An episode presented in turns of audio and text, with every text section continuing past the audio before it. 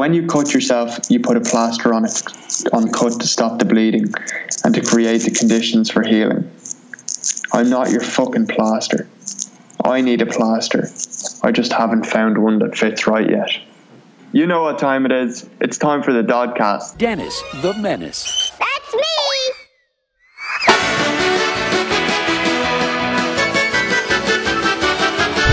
Y'all ready for this?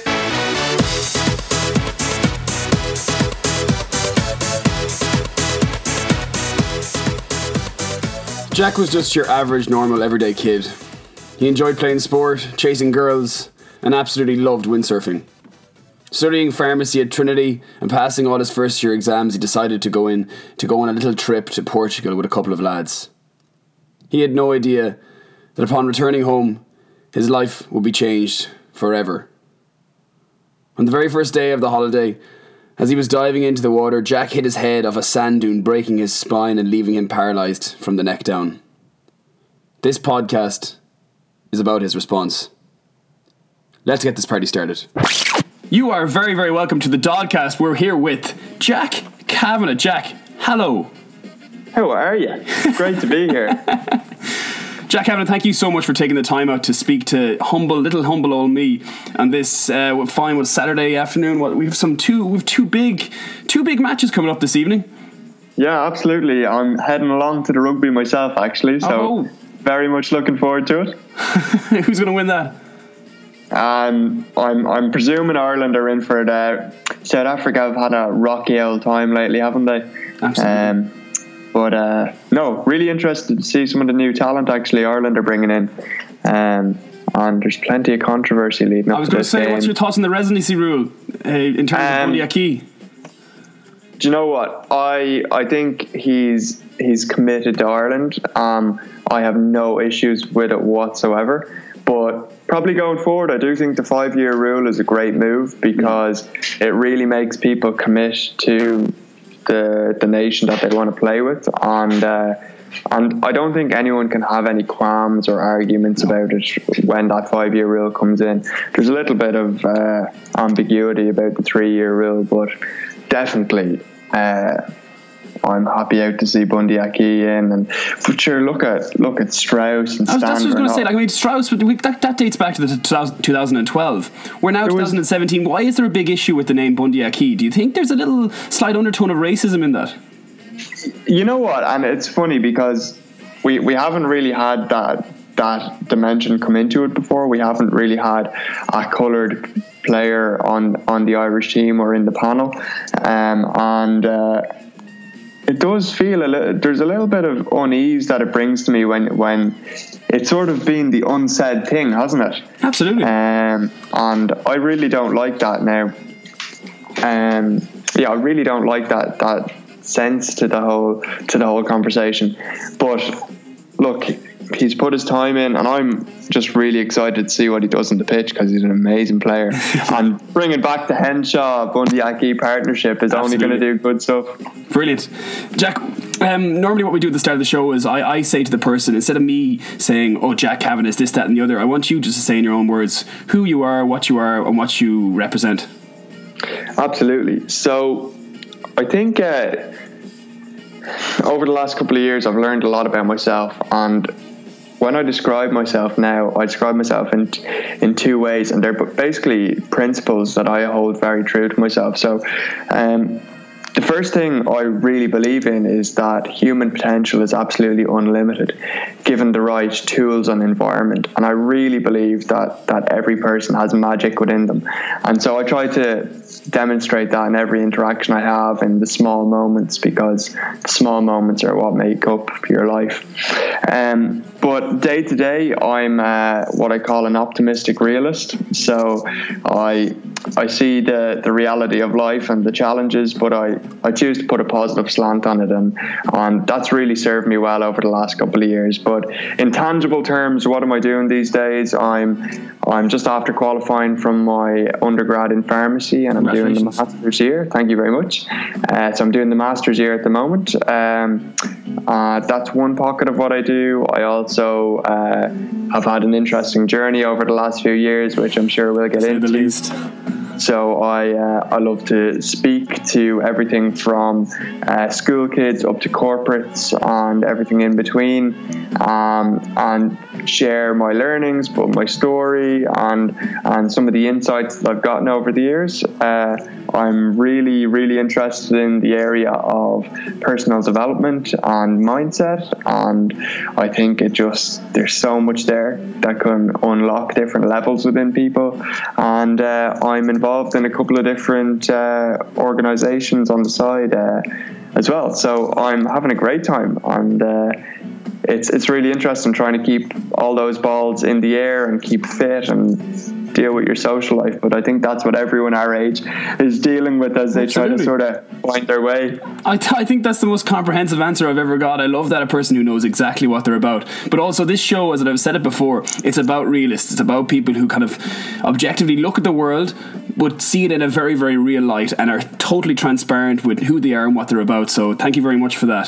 So, the very start of the show, what we do a thing is, is, is a thing called association. Um, this is, as I said, for people who don't know the Jack Kavanagh that I know, or your friends know, whoever else, or your family knows. So, what, what it is is just an- a word or a sentence um, and just first thing that comes to your head. It's really not there to catch you out. It's just to have a little bit of fun. Okay. Cool, let's go for it. Right. Let's go straight into it. Okay. Home. Dunshaughlin, Dreams. massive Windsurfing. passion, Clongowes. banter, Santa Claus. Going down the stairs with my two sisters and peeping in the the in behind the door to see to see if he's still Is there. he here yet? Michael D. Higgins.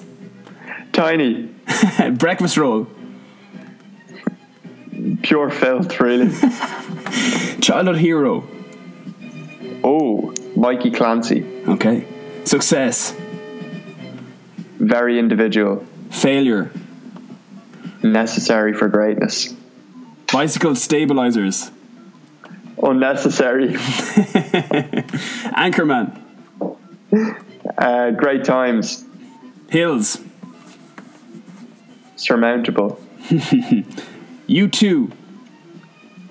uh, very real experience, Brown bread. butter, Turn ons. light switch, Oh, very good. Safe. Turn offs. Uh, turn offs, uh, fake, Santiago Fake de people. Compostela. Santiago de Compostela. Let's go there. Nice. Gary Vaynerchuk. Uh, wordy, Orange. uh, the cup that's sitting on my table. And Paralympics. Paralympics, completely uh, equal to the Olympics. Fantastic. Brilliant. Jack, the first thing that I want to ask you is um, you're obviously wheelchair bound for the rest of your, your time. Um, do you see it as a disability or an ability? You know what? I I think the only thing that enables or disables any person is the environment in which they choose to put themselves, and um, and I think that stands true for any person. So for me, I I obviously I use a wheelchair now, and that presents certain practical challenges, but I see them as being very practical rather than insurmountable challenges. Um, and you can look at it as a massive disadvantage or as giving you a different way to get an insight into the world. So in the early days, you know, it was it was pure hardship. Um, I mean, I mean, you, you said to me just before this interview, oh, oh sorry, now I just need to take a, a quick piss. And it literally was a quick piss. I was like, I, you know, I was there. Oh, here we go now. I swear to God, you were half an hour me. later. um, yeah, no, but but genuinely, like in the early days, um, I can remember. Uh, so to give your listeners a bit of context, um, I had a spinal injury um, and I broke uh, my neck. So um, initially, I had no movement from the shoulders down. I could just about shrug my right shoulder, and that was it.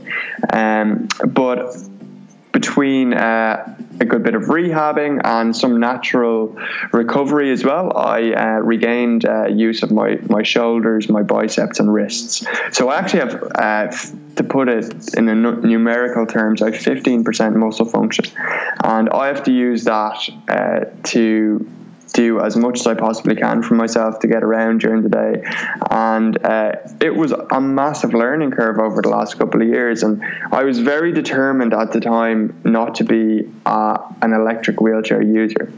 And that was actually a psychological thing rather than actually uh, anything else. And the psychology behind it was because when I thought of um, myself, I saw a young, fit, active guy um, and my associations with uh, an electric wheelchair were very much the opposite to that. Mm. And at the time when I was making that choice, being in a manual chair for me was was pure hardship because I could barely push the thing. And I can remember um, months and months and months where uh, I could just about get around. Um, um, my bed in the rehab. I can remember a time trying to push uh, out of the ward, and there was probably an incline of. Uh, God, it, it's the equivalent to like the bump uh, that you would go over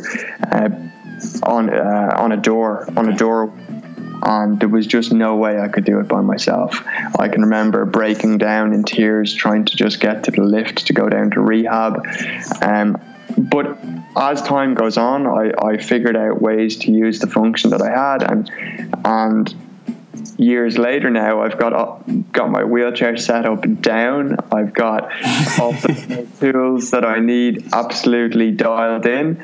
Um, I've got I had like this vision a couple of years ago of like the setup between the chair I would use, how I would design it, uh, the car I would drive, the the bikes I would have to help me get around and stuff. And I just have built like it's gas. I, this guy came up to me recently. He's like, five years ago, Jack, you told me about this vision you had when you were lying in your bed in rehab, and I couldn't see it. And he's a, he's a paraplegic of 20 something years. And he said to me during, during the summer, Do you realize you've actually gotten there? And I hadn't realized that. And, and it's nuts. Now I head out the door in the morning. Uh, I roll into my van and uh, I can drive to work. I can drive to town, clip on my bike, and I'm I can be anywhere as fast as as almost anyone else. And it, it's just a matter of interacting with the world in a slightly different way. But I don't really see the wheelchair as a limitation anymore because, especially with the way the world is changing, places are first of all becoming more accessible, but also. Uh, it was just a, a subtle thing in my head. I was very willing to allow things happen um, and not to let it stand in the way. And by that I mean I'm some people are very stubborn about it, but I would definitely accept help of someone giving me a bump up a step okay, to get into it. That was one of the questions I was going to have you. Would you take insult for someone who would try to possibly help you at some stage? Because I know there's a few people before, you know, if someone was to give you a hand, you know, they're nearly conceding immediately, you know, or they see this person as, you know, with a disability. Would yeah. you find that that's an insult to you, or would you just be like, no, no, no, I th- thank you, I appreciate that? No, you know what? People mean really well. Uh, they they see something that's different to the norm, and like I have ways of, of doing things that, that work for me, um, um, that to someone on the outside they they really struggle to to to understand how, how I get things done. Um, and people mean really well. So I suppose uh, it's a matter of if the time is right, I'll accept the help. But but otherwise, it's like you know what, I'm actually I'll be fine here. It might just take me a minute or two, but I, I can manage this myself. Yeah. Let's rewind back to the early days. The early Jack who grew up in the infamous rugby school that was known as Clongowes. Was rugby your first sport or your first love, or can you tell us a little bit about that? Yeah, so I, I would never say that I was an amazing rugby player by any stretch. Oh, I hold on a second now. I, uh, I, have you been the, quoted there back in second year saying uh, that you rated yourself as a world class half back, and that's from G Frayne himself, whoever that is, anonymous. Uh, anonymous G Frayne. the lads, the lads are out for me today. Um, so I, I was probably like playing sort of second second level rugby uh, for the first couple of years of um, school, and I loved rugby. Um, I played uh, in Navan before I went to secondary school with uh, the anonymous G Frayne and a number of other lads, um, and I had a great time. I played out half mostly, and I loved that sense of uh, being in the thick of the decision making and how the game, like really having a sense that you could have a uh, an impact on how the game unfolded and that you were sort of pulling the strings. Um, and I love that. So rugby definitely was uh, my first big like love with sport and and the team bonding and you you know you're all in it together. Um, and I love that aspect of it and sort of a sort of a sense of uh, real collective achievement when, when you win or you're you're on a good streak of games or whatever. So mm. yeah it's good. It, it comes true every single time. Your big passion was windsurfing. When did windsurfing yeah. first come into your life so um, rugby was a real big one at the beginning, and then I was really into sailing during the summers growing up as a kid. So I would go and do these water sports courses with my cousins, and uh, we had a little dinghy at home that we would bring on holidays and stuff. And and that was like water. I was re- had a real affinity for the water from a young age, and then coming into uh, probably 13, 14, um, I remember being out in Malahide one day with my dad in our dinghy, and uh, two guys windsurfed past us. And I was just like, whoa, that is so cool. And I sort of also got a sense of, of I can't be having someone going faster than me. I need to change yeah. sports. And uh, I found out that dad used to windsurf when he was younger. So we just there and then on the boat decided we'd sell the dinghy and buy some windsurfing kit. Oh wow! And I I did a two day uh, sort of intro course, and then I taught myself the rest off YouTube, and I just got absolutely fascinated by it. It was sort of this whole completely consuming thing where every every day like I had this routine of of checking the weather numerous times a day. Even when I was school and I, in school and I couldn't possibly go windsurfing I'd be checking the forecast uh, a number of times a day. And um, this was probably like 14 15 16 um, I spent every break away from boarding school getting to the beach as much as I possibly could. My my evenings uh, were spent reading windsurfing magazines and watching videos, trying to learn any little bit I could. And I think it's like anyone that has like a, a real strong passion for something, it just sort of takes over you in a way that you don't think anyone else really understands.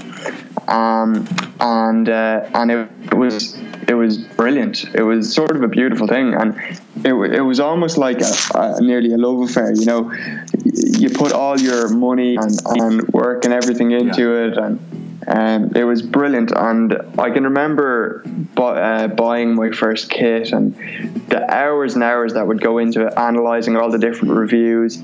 And there's all these elements of it before you even get on the water, and then just there's so much involved. You can't just rug- run out to the rugby pitch. Uh, it's not just like that. You need to understand the weather systems, and you need to understand what weather will work for a different location. And if you want to go wave riding, or if you want to do flat water and freestyle and you know there was so many elements to it that just made me tick so um, it became a really big thing for me and as I went through secondary school, I decided that the best way to spend my summers was be as a windsurfing instructor.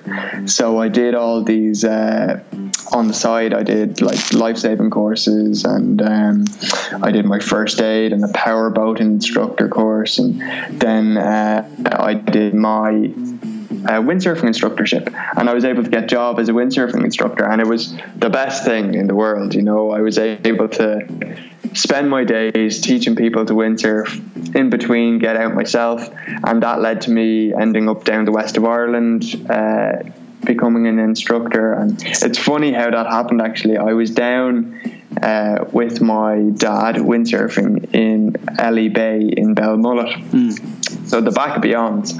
And I got I was on the inside bay uh, windsurfing flat water and I got a notion that I'd go over to the wave beach on the other side and this is big Atlantic waves and I'd never been anything like it.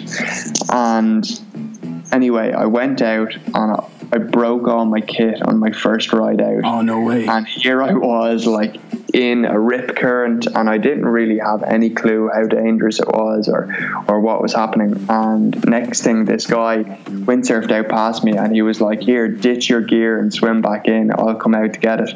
And uh, so I got saved by this guy, and it turns out that he was the head instructor uh, down in Uisce which is uh, an Irish college down there. And he found out that I spoke Irish, and he was like, Jesus, like, when you get your instructorship, you should come down here and work. Um, and so it was just a funny way of ending up getting like my dream, my dream job at the time. So I spent a couple of summers down there windsurfing and started competing and stuff, and I just had a great time with it. Yeah, I loved it. Brilliant. That's brilliant. It's lovely to hear. Um, you were obviously an academic in school. But at the same time, you had this, if you like, Gary Vaynerchuk would call it a side hustle of the uh, the windsurfing on the side. Was there ever a stage where you decided to kind of ditch it all and decide, no, feck it, you know, mom, I'm going to Australia and windsurfing for the rest of my days? Or was it always going to be, no, I'm going to stay on the straight and narrow and I'm going to get a good leaving cert here and I'm going to go to Trinity, which is what actually happened? Yeah, I, I think I, I saw them actually working in parallel. Um, so I, I ended up studying pharmacy in, in college, and um, uh, I suppose when you when you roll back, I actually wasn't very academic growing up at all. I had really bad dyslexia um, in primary school, and I suppose I got the help that I needed at a very pivotal time, which was really like fourth, fifth, sixth class, and I was a, sort of a real messer and a problem child before that. Um, like my mum and dad were just uh, getting phone calls left, right, and centre. Can you give us a, an um, example or a story from that? Yeah, like I, I remember, um, mum often tells the story of one of the first days I was in primary school. She gets a phone call from um, from my teacher, and uh, the teacher says, uh, "Oh, Ellen Marie, do you uh, do you know why I'm calling?" And she said, "No, no, no." Um, well, Jack jocked one of the girls in the yard today. the teachers really thought that I was just going to amount to nothing, but I ended up getting a bit, a good bit of help around that time, and I started applying myself really well in secondary school. So I ended up anyway in pharmacy. Um, in first year, and it was great. At the time, I was like, "This is uh, a job that will allow me to lead like a lifestyle that I want. I can I can work X amount of days a week, um, and uh, I can make a decent living. And my actual dream at the time was just to own a van that I would get out with a bed in the back and racks for my windsurfing gear, and I could just head off and and and drive to wherever I needed to be and and sleep in the van and windsurf during the day, and and that was my sort of my my dream around that time. Uh, but things didn't really unfold that way. So, um, do, you, do, you, do you see yourself just a little side um, side question? Do you see the potential or possibility of being able to ever windsurf again? Um, you know, it's funny. I I say like after the the injury or after anyone has a big trauma, you sort of compartmentalize things. Yeah. And you only sort of unbox them and deal with them as you're ready to as time unfolds. And it took me an awful long time to to deal with the whole windsurfing. Um, box. I, I just really ran away from it big time. Because, and because at the time it was a, it was a double whammy. I think you said because well, it was your childhood yeah, yeah. hero, wasn't it? Passed away as well at the time, Mikey Clancy.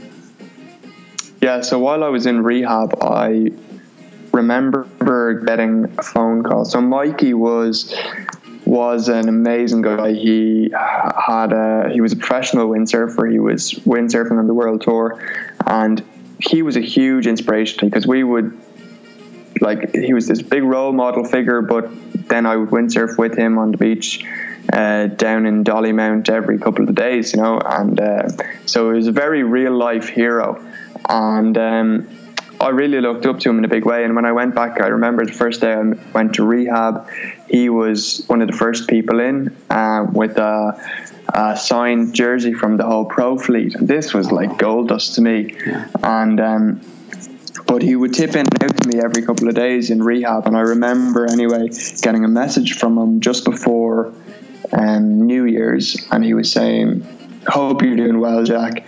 I'll be into you in a couple of weeks uh, for a catch up." And I went back to rehab anyway, and I remember getting a phone call from my friend David, um, and I was by myself in the rehab. I'd gone back a few days early to get ahead to get ahead of the game, and uh, David just said, "Have you have you heard about Mikey Jack?" And I was like, "God, what's he gone and done now?" Like um, thinking I was about to get some great news, and uh, unfortunately, Mikey took his own life, and it really highlighted for me at the time a couple of things. Well, first of all, it was just a massive hit from the windsurfing world that I, I lost my passion, but I also lost my role model. But it also taught me not to put people on pedestals and to understand that everybody is vulnerable. Um, and I made a commitment to myself around that time that I would always be completely transparent with people okay. about how I was doing.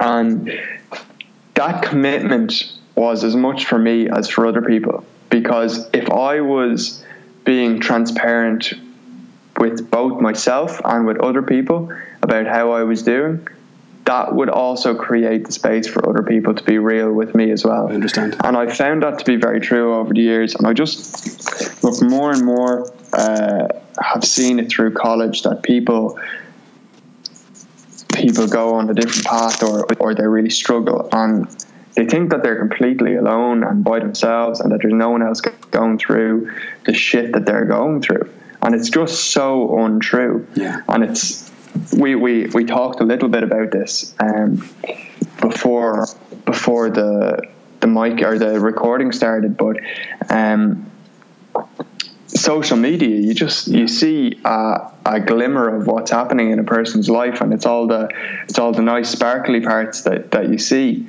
but you don't see the the anxiety that they're waking up with, or the down days, or the the day when you know, it's just a normal day and, and nothing particularly magnificent happens, and that that's totally okay. That you don't need to beat yourself up. That you're that you're not. Uh, but I, think, I, I think Jack, especially for the likes of Instagram, they use it when they feel bad. So you say you're coming off yeah. the back of a heavy weekend. Now this is a really really bad example, but if you're coming off the back of a bad weekend and you're looking just for some sympathy likes just to show that people actually do care about you, that you're not there by yourself. And then say, for instance, if a guy or girl doesn't attain whatever hundred likes on a on a on a post they put up, it's insidious. Then really, they feel bad then about themselves again, and it just goes in a vicious cycle. Yeah, and I think you hit on a good point there that it's often when we're at our lowest that we turn to something like this, right? So we're having a bad day, uh, something's gone against us. Uh, can't can't find the motivation to go and do something positive for ourselves. So we'll flick on to uh, a news feed of some sort, and all you're seeing is someone else's highlight reels, and it's then it makes you feel even worse. Um, um, but this is this is very segued from the question you originally asked. No, it's fine, but it's, it, that, that's exactly the reason why I like, like to ask these kind of sideways questions because I digress every single time. But for you, Jack, when you were really struggling and when you were in the shit and you were looking on social media and people living their lives and enjoying their holidays and doing their things while you had the most difficult, difficult year, thirteen months of your life. How like mental, like whatever physically, but mentally, how did you deal with it? Um, you know what? It was it was a really tough time, and there's no point sugarcoating that whatsoever. Um, I can remember getting out of rehab around, uh, I think it was around March, May time, um, and at that time I moved home uh, to what at the time was Meath, which was isolated from where all my friends were in college in Dublin, yeah. and everyone went into exam mode at that time, so I didn't really see anyone. And then I think a lot of my friends felt felt odd about this as well, but but they had to get on with their lives as well at the time, and I had to deal with my struggle. But that summer, an awful lot of people that I was friends with went away on J1s or they went to Thailand and did all these kind of things, and I never felt so isolated yeah. as I did that summer. But it was looking back on it, it was probably a necessary journey to go through. Um, because during that summer, uh, well, a couple of months previously, I'd set the goal of getting back to college the following September, and that summer was so so hard mentally. I'll give you a few examples in a minute. Um, so so hard mentally, but it was also a time when it's only looking back that I realized every day I was making little bits of progress, and that only adds up over time, and you only see that when you look back. Um, and I didn't recognize how much we actually achieved that summer, Yes. despite it feeling like like I was right at the bottom of the pit. Um, you were living every second. It wasn't even every minute. It was every second for you. And you seem like a guy who's very, very hard on yourself and a little bit impatient as well at times. So when you set Yeah. yourself these goals and micro goals, you want them to be achieved immediately. And it's extremely difficult when you feel as though you're looking at a social feed where they're living out their dreams and goals and expectations and aspirations while you're doing something so, so, what seems minuscule to you, but is actually huge in the grand scheme of things. Yeah, and I can give you examples of of some of the kind of things that I was um, I was trying to achieve that summer. And like this, this looking back on it, they they seem like such trivial things, but they were so important to giving me confidence to go forward. Like I was literally learning to to feed myself again, to brush my teeth again, to how to put a, a hoodie or a jacket on by myself. Like these were like the the miniature challenges that I never even considered to be a thing before I had the accident that were now these like massive mountains and hurdles that I had to overcome every day. Just the decision to smile and uh, when I was getting up in the morning, you know, at that time, it was taking like it was taking the assistance of two people to get up in the morning and they're people you're at your lowest and you have people coming into your life that you don't really know that you don't really want to be there. Uh, they're just trying to help you but it's just such a, a conflict of emotions and things going on. Um, in a very tangible way i can describe to you uh, the lowest of the low was that summer um, two, two examples for you. Um, I got quite quite depressed for a while, and uh, understandably, and I can remember having no way to vent it. Right, so so all your release mechanisms have been taken away in a situation like I found myself in. Um, I couldn't go running anymore. I couldn't head out on the rugby pitch. I couldn't go windsurfing. I didn't know how to exercise my body yet. I was still trying to get a grasp of things. And so I had no release valve. Um, nearly all my friends were gone away. There was a couple of lads that were around that were really good to me that summer. Um, but really, all my release mechanisms were gone. And um, I remember being in the kitchen one day. I think I'd had my hood up and my head down for, for the best part of the week, and I'd barely spoken to anyone. And I turned around from the kitchen table, and Mum was cleaning out a press, and she had put all these glasses and plates up on her table. And I just saw this as an opportunity, and I swiped my hand across the table and cleaned everything off onto the gra- onto the ground, and everything smashed. And it provided me with like this tiny moment of relief, but then immediately I had like the guilt of what I'd just done, and so I was trapped in this like place where I was saying, "Why, why me? Why has this happened to me?" And um, and then I was told a story uh, that I didn't know about, which was as my mum and dad flew over to Portugal.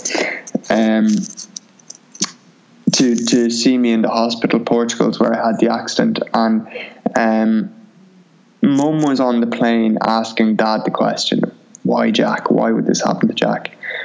And dad just very stoically like responded, "Well, why not Jack? Why should this have happened to anyone else on the beach that day?" And that that was that's an amazing thing to to have the the wherewithal to actually have that vision, and to say something like that. But I was told that story, and I said, "Wow, that is so true." And it was sort of earlier on at different stages, I'd very much taken ownership of the situation. There was no one else to blame, but But during that summer, I took real ownership and I said, this is up to me. It's no one else's fault. I could spend the rest of my days asking why, or I could choose to see this as my biggest opportunity for growth and learning and uh, to use it as a platform to become a better version of myself. Just while while we were on the phone there, I pulled up um, something that I think is really important for people to hear. And I've barely shared this with anybody, um, but I think it's a really good platform to do it on because people won't see me while I read you this. Uh, but this is something that I wrote um, we went down to Clifden uh, that summer, and Clifden's down in the west of Ireland for anyone that, that is tuning in from abroad. And the west of Ireland was this place that I associated with such freedom. It was the place I used to go uh, and spend my summers growing up. I used to windsurf down there. It's where we went to Irish college together. And there's so much sense of freedom and just joy and happiness down there. And I've never felt more restricted than I did that summer when I went down. And I can remember uh, just being in a really dark place and surrounded by family I had just had my 21st birthday and I was like, I'd spent most of the day in silence, not talking to anyone. And I was surrounded by family when I wrote this. And this is just to demonstrate to people that this journey, like that, that people have seen me on, it hasn't been glossy and it has been messy. And I think that's the way life is. Um, but you go through the lowest parts of your life and, and it gives you massive perspective because that allows you to really embrace and enjoy the good times. So, um, this was just to give you an idea of how isolated I felt surrounded by family. Um, so, here we go. Did you ever feel like you've had the rug pulled out from under you? 20 years old, now 21. What happened? If there was any rhyme or reason to any of it, you think you're getting there, some kind of structure is forming in your head, and then out of nowhere, you're hit with a sledgehammer and sent reeling back to where you thought you had climbed out of. You are numb. You want to put words on what you're feeling so that you can understand even a fraction of it yourself. But that seems like an impossible feat. You can't. You just can't. It's building inside you. You stare at everything without really looking at anything. Totally consumes you until you crumble. You can't look at anyone, even yourself, because you're so embarrassed, ashamed, disappointed, self conscious. You start to feel dehydrated because you've been sobbing, shaking uncontrollably. The salt from your tears stings your eyes and makes your skin feel tight. You can't look at anyone because you're terrified of what they might see in your eyes and understand some of what you might feel. As much as they want to help and console you, there is no way. You wipe your face and go out. You know that this is your journey and you have to take much of it on alone. Just another day. Yes, I'm as strong as all of you think I am. I'm there to inspire you because that's the pedestal you've put me on. I'm just trying to put the fragments of my life back together, and all of you think that it's okay to watch and comment on how knowing me makes you a better person. When you cut yourself, you put a plaster on it on cut to stop the bleeding and to create the conditions for healing. I'm not your fucking plaster. I need a plaster. I just haven't found one that fits right yet. So, sorry, Jack. You've got me there now. So I don't read that. I just think it's a really good opportunity to share that with people because um, you've definitely you've got me anyways. Thank you very much for sharing that. This, um, yeah, there's nothing I can say that's gonna. Uh, thank you very much for sharing that. No, and I because I want to swing to the positive uh, things that have happened now very quickly, but I just in a very real way I I've been trying to speak and do the talks I do and really allow people to understand that that it's from like the deepest darkest places that we learn the most and can can excel ourselves in a massive way and and so now like when I'm faced with a big challenge, and I think it stands true for anyone.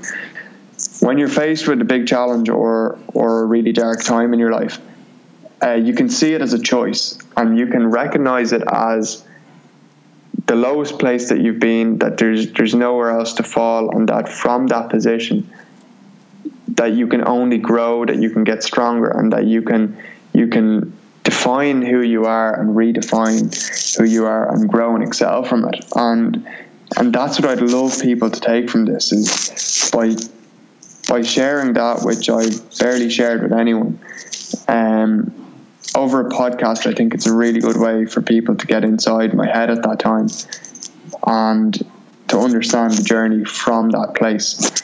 Uh, Yeah, because So, yeah. we, we, we, we briefly spoke about it before uh, we went online. And we said, we said, um, you know, how it's it's it's it's great that you know, obviously the the physical disability and, and seeing a person in a wheelchair is going to immediately spark up emotive thoughts and feelings about people. So when you're only hearing the voice of a person, you're only you're actually hearing their thought, their brain actually in action. Um, so all I can say is, listen, thank you so much for sharing that. It's, it was just even at a very personal level that was um, yeah very profound.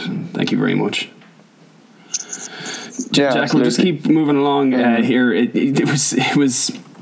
It was a, it's a load of questions I have. I literally, normally what I do is I take out a blank sheet of paper and I just start scribbling down questions with just random questions that I'd like to ask the person, uh, not who they are, but uh, not what they are, but actually who they are. And um,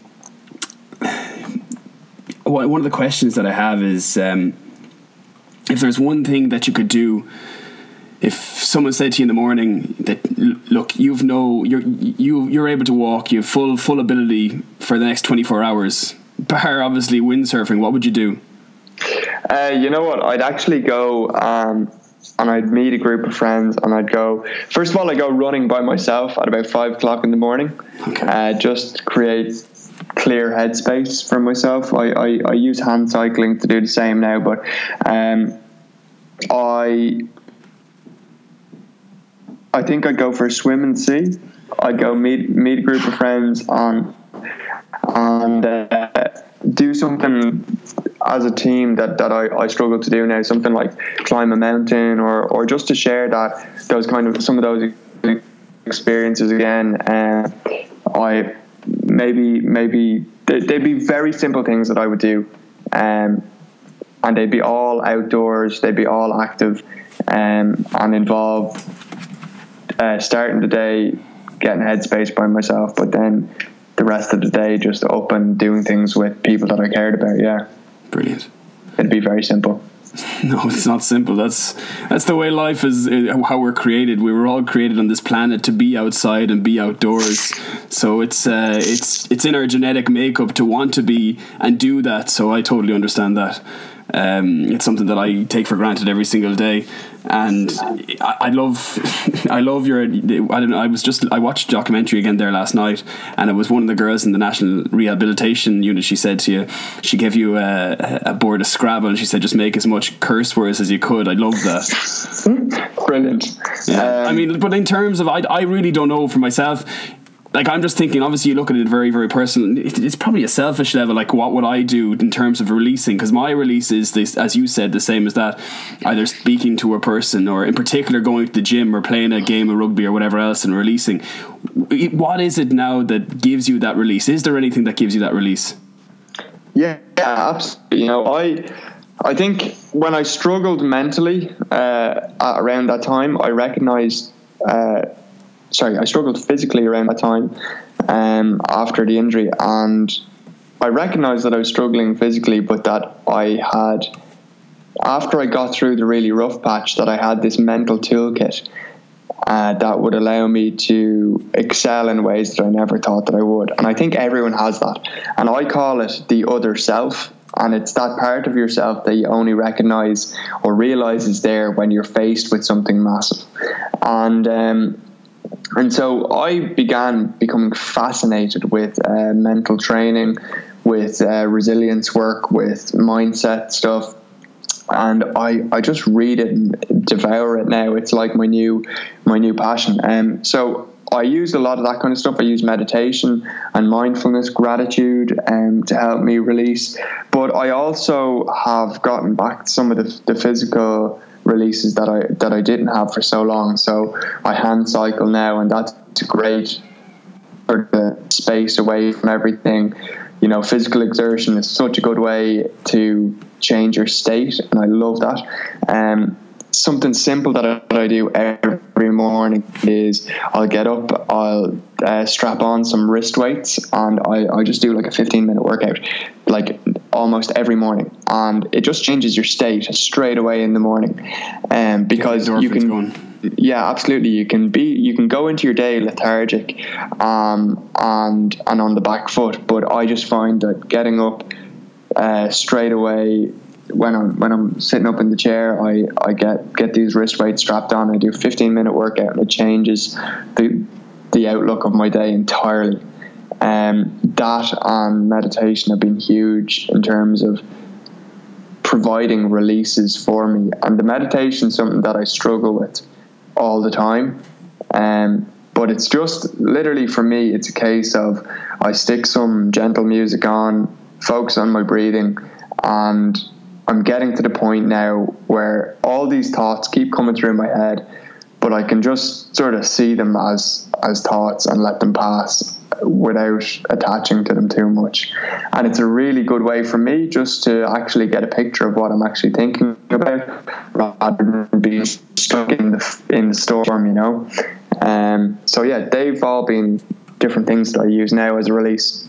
you're you're a very intelligent and articulate fella and you're able to come up with these you know divisive different ways to be able to you know deal with the mental and physical challenges that that that, that are put before you what what would you say to a person who maybe hasn't been given the same opportunities that you have in life? I mean, in terms of not to put not to sound uh, in, uh, ungenuine or insincere, but I mean, you went to an all um, a private school. You've a fantastic supportive network around you.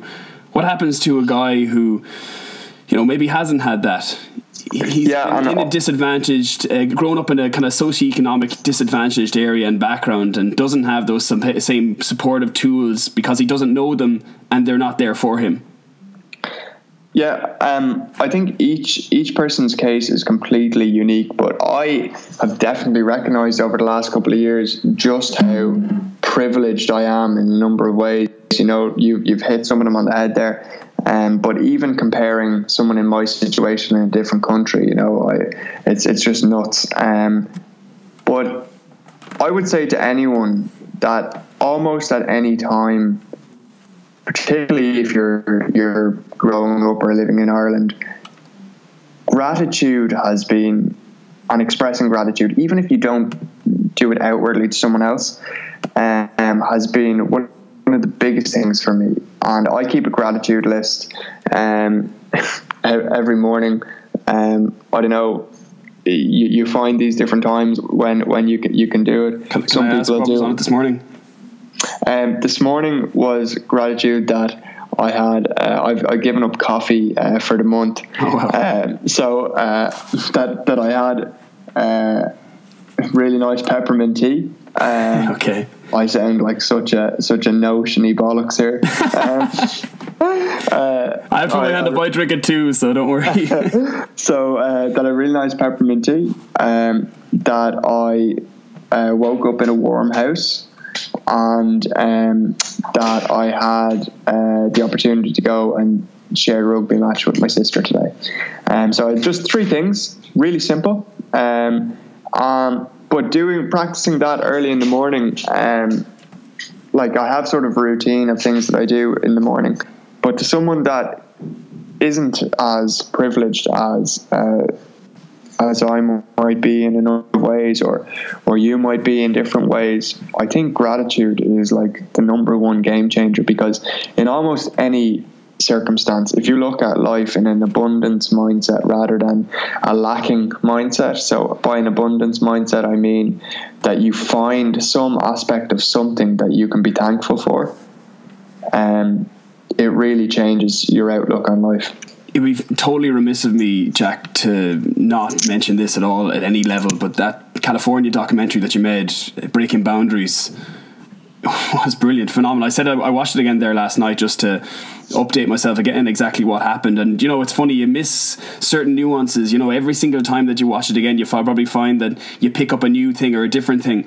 Um, taking life back into your own hands would that if you were to sum it up in a sentence would you say that or what would you what would you say Ah, yeah, that was that was one of the best experiences ever. Um, just It was. kind of briefly tell the listeners uh, what the documentary is what it's about and uh, just in your own words kind of what what it is to you Yeah, so the the whole thing started uh, actually at the end of first year in college. I made made a promise to a friend of mine, Dave, that before we finished college, we would go traveling together, and it would be a story we could tell our grandkids.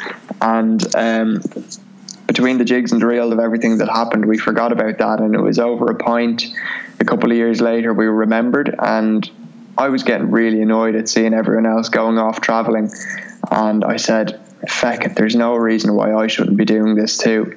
And we just looked at each other and said, "Right, let's do it."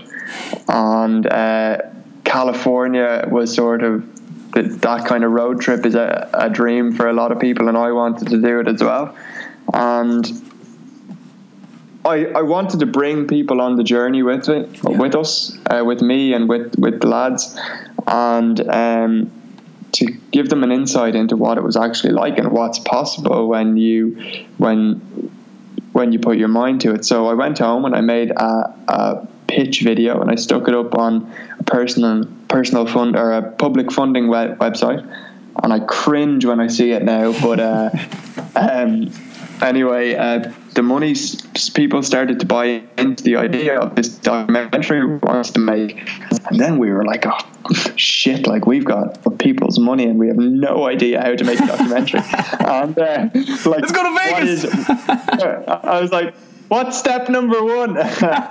Uh, but uh, you know what? You put a put an idea out there, and and it's funny how things start to fall into place. And we went away with with this great crew of people. Myself, uh, Dave, Fleur, my friend Gordon, uh, who is not so anonymous anymore, um, and uh, and my sister Claire, and Lean, our great friend and uh, fil- uh, filmographer, and it turned out to be this phenomenal trip. We did everything from skydiving to whitewater rafting to being backstage with Julia Roberts, Cameron Diaz, and U2, all these people. Um, and so they're the highlight reel moments, but then you have like these uh, beautiful moments that only happen out of serendipity, you know, the people you meet on the way, the experiences you have, the funny things that happen that, that you just had to be there to experience. And I think this documentary gives sort of a fly in the wall insight into a lot of that kind of stuff. We also did interviews uh, a couple of months later when we came back, and we all had a bit of time to process it. So you get quite a nice reflective look as well Okay. on the whole thing.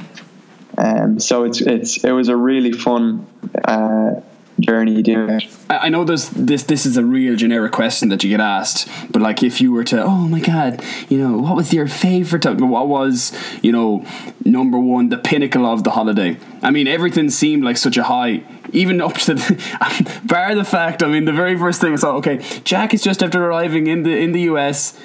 His bag has been misplaced. It's like, oh no, is this how it's going to happen now? Is this how the Yeah, trip is it's going? like- Like, a whole lot of calamity events. But like what? It, and this, I, go- I go. It goes back to your. I mean, I was just picking up. Uh, doing like when I was doing a little bit of um, uh, research on you, I was just picking up. It wasn't in black and white, but I was just picking up things that you had said, um, quotes really, and it, and it, it, it's same again. It's a micro um, uh, um, example of that, but it's never about the event, but it's always about the response, how you respond to adversity, and it's it was like you know what, fuck you, yeah, fine, that's grand, you've lost my bag, but I'm going to go to U2 and tell Julia Roberts that she looks beautiful. Um, yeah, I uh, look. There was so many funny moments uh, through the whole trip. Uh, I don't know. We just had we had hilarious times doing different things. The antics that you get up to. uh, the fights we had at different times. We had a fight a couple of days in, which was mostly my fault, and it was probably the best thing that happened in the whole trip uh, because it really set the tone for what was an amazing trip. Uh, I remember.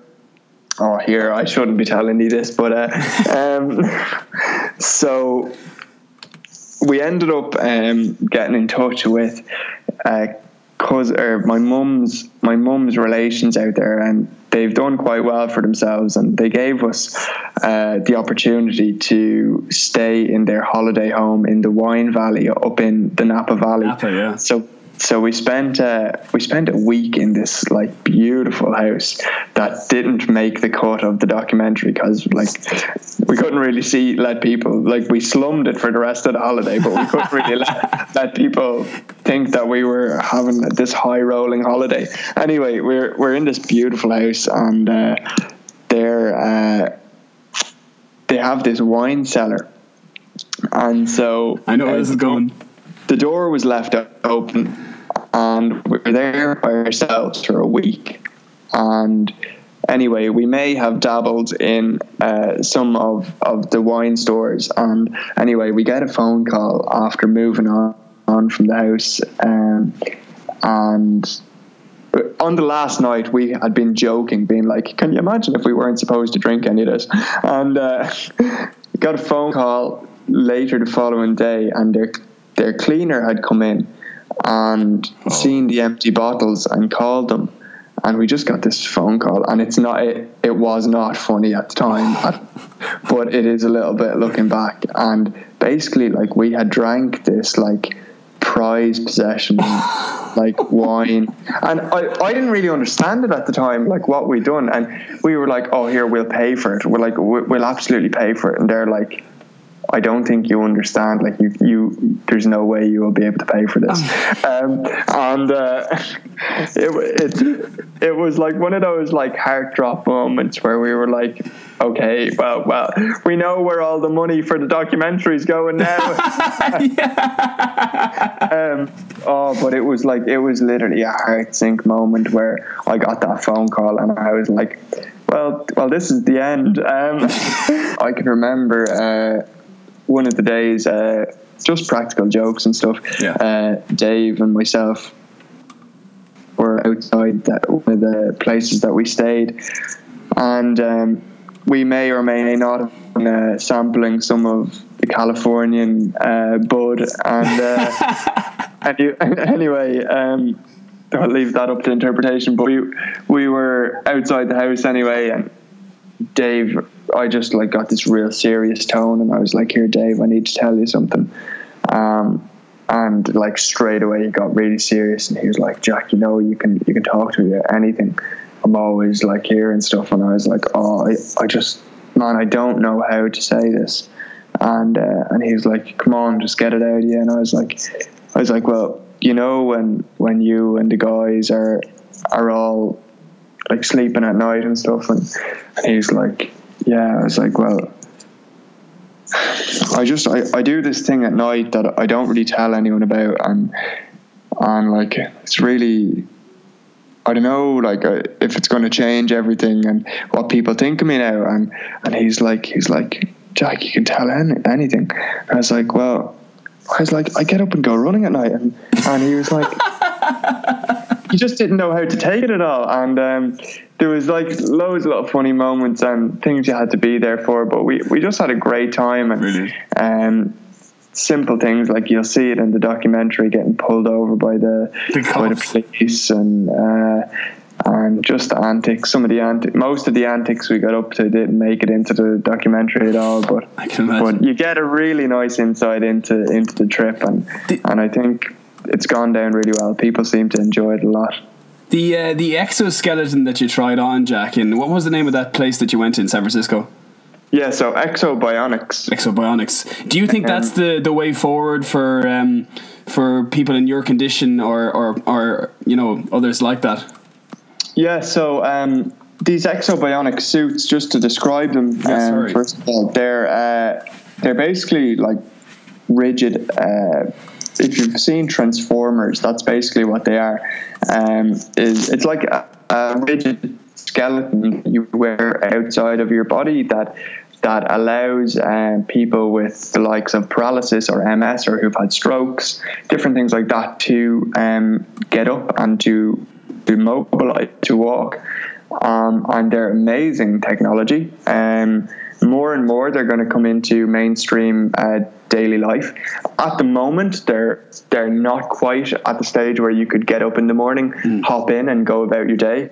But I do think that they will get to that stage. Now, saying that, um, I know a lot of people that just aren't interested in them. They say like I can function perfectly well uh, using my wheelchair. Um, I'm really efficient now that I've learned how to do it, and my life is fantastic. Um, but there's a lot of health benefits. You're supposed to be up walking around; it's natural, um, and more than that, I think there's the subtle things that I didn't really understand how important they were till I got up again, and they're the kind of things like being up at eye level again, being able to yes. give someone a hug, uh, being able to, like, I can remember one of the first times I get up, being able to just look at my dad eye to eye. Um, it's a really sort of important thing. Uh, being able to give my sister and my friends, uh, my sisters and my friends, just uh, and my mum just like a really strong hug upright it's different when you're to when you're sitting down um, simple things like that are things that you just don't even think about uh, when when you're going to walk in one of these you know more and more it's going to be the way that people hop into them in the mornings and and go about their day but there's all sorts of uses for them uh, in Japan with the the aging population they're using like different types of exoskeletons that just provide knee support or hip support okay.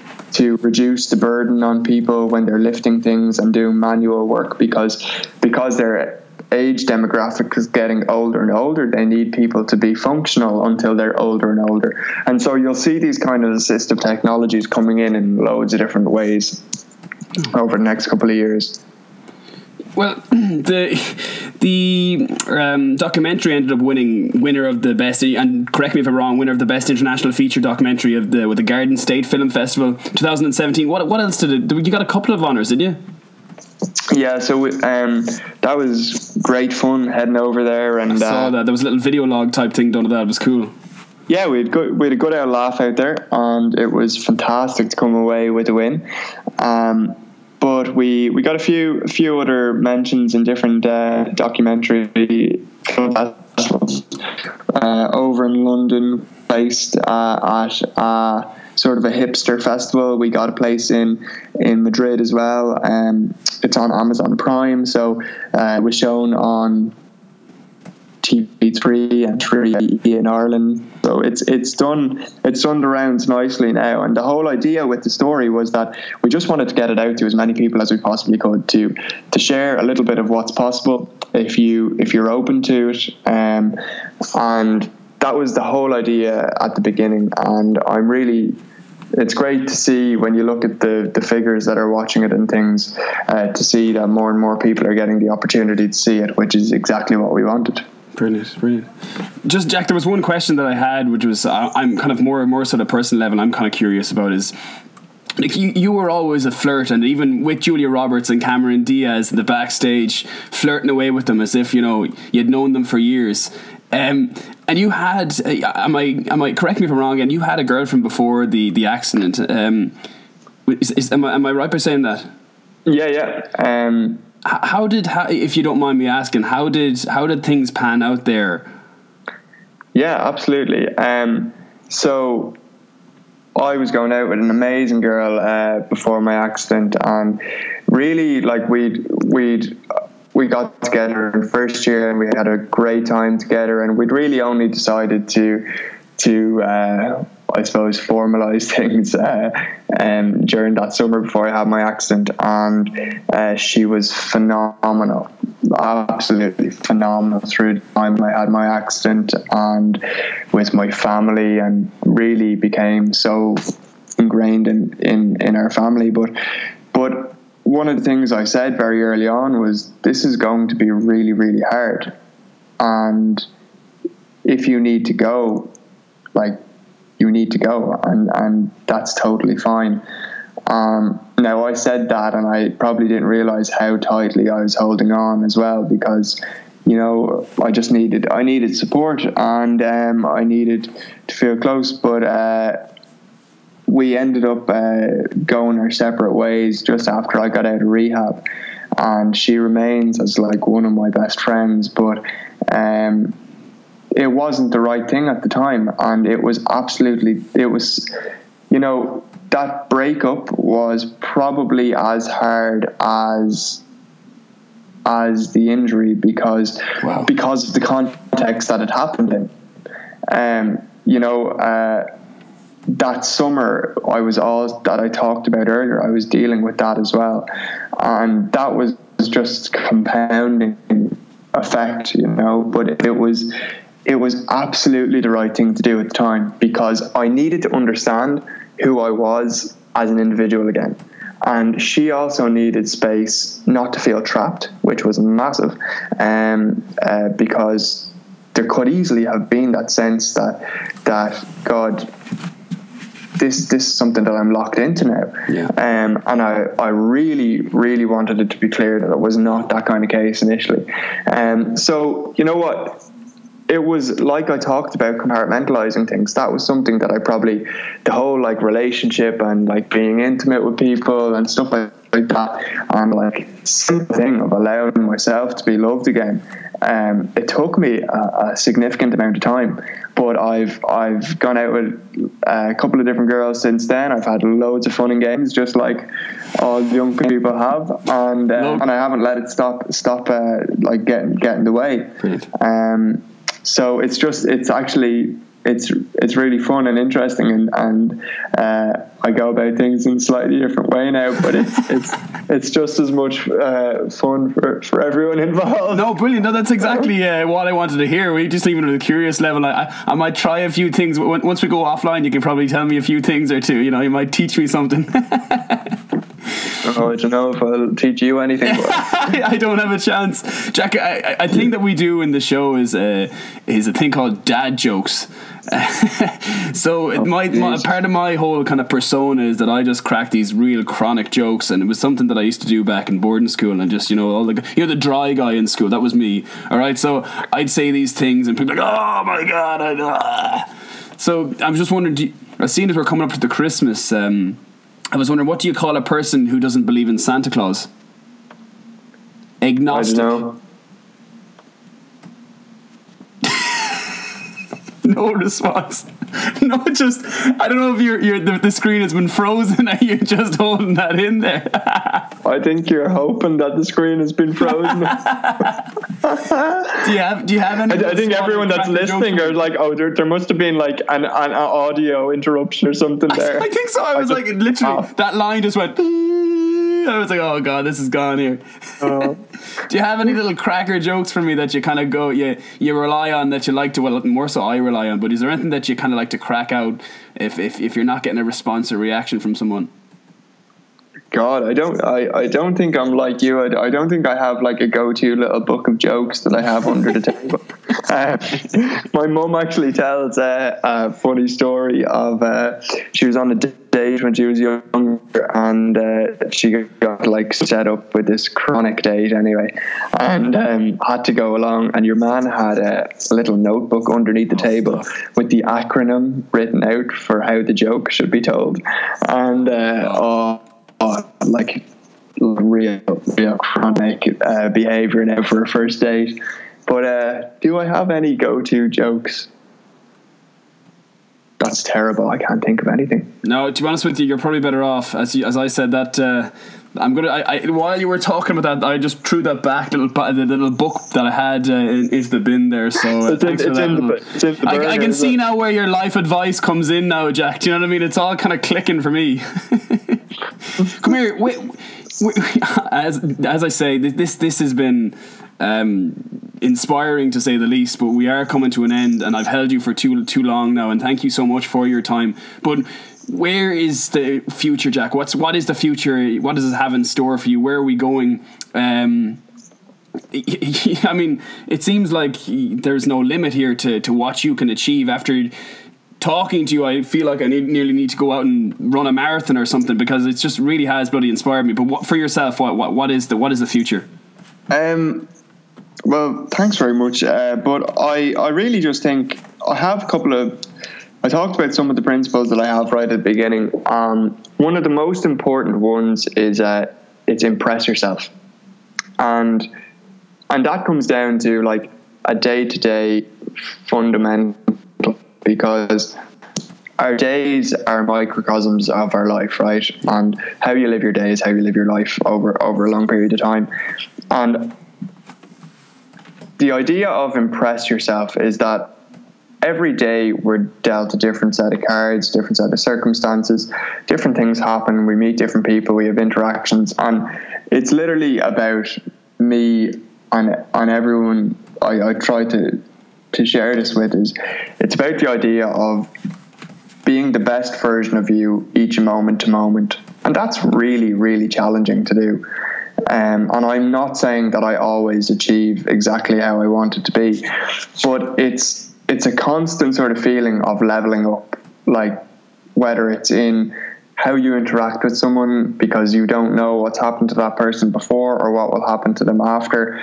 Uh, something you say to a person on the street or that you meet, uh, for you doing your ward rounds, for me interacting with someone in in the pharmacy or at a talk or a seminar. Uh, we don't know what happened to them beforehand or what will happen to them afterwards. And something simple that you might say or how you conduct yourself or portray something uh, could have a massive shift for someone else. So, Yeah. so the simple idea of impress yourself and, and how you conduct yourself is huge for me. But um, going forward, I'm finishing out my master's in pharmacy at the moment. I'm working in a pharmacy uh, during the day at the minute, studying in the evenings, and I will be then moving to a placement to do research in Trinity for a while uh, for six months. Um, alongside that, I'm working with two organizations. One is called the SOAR Foundation, um, an amazing documentary that everybody should watch. And I just saw an article about him in the journal there this morning. Uh, is the Jim Stynes documentary? It's called. Uh, literally YouTube Jim Stynes's documentary and it'll come up, but it's called Every Heart Beats True. Uh, an amazing watch, and that'll give you an insight into what SOAR is all about. So, the SOAR Foundation uh, runs experiential workshops for young people.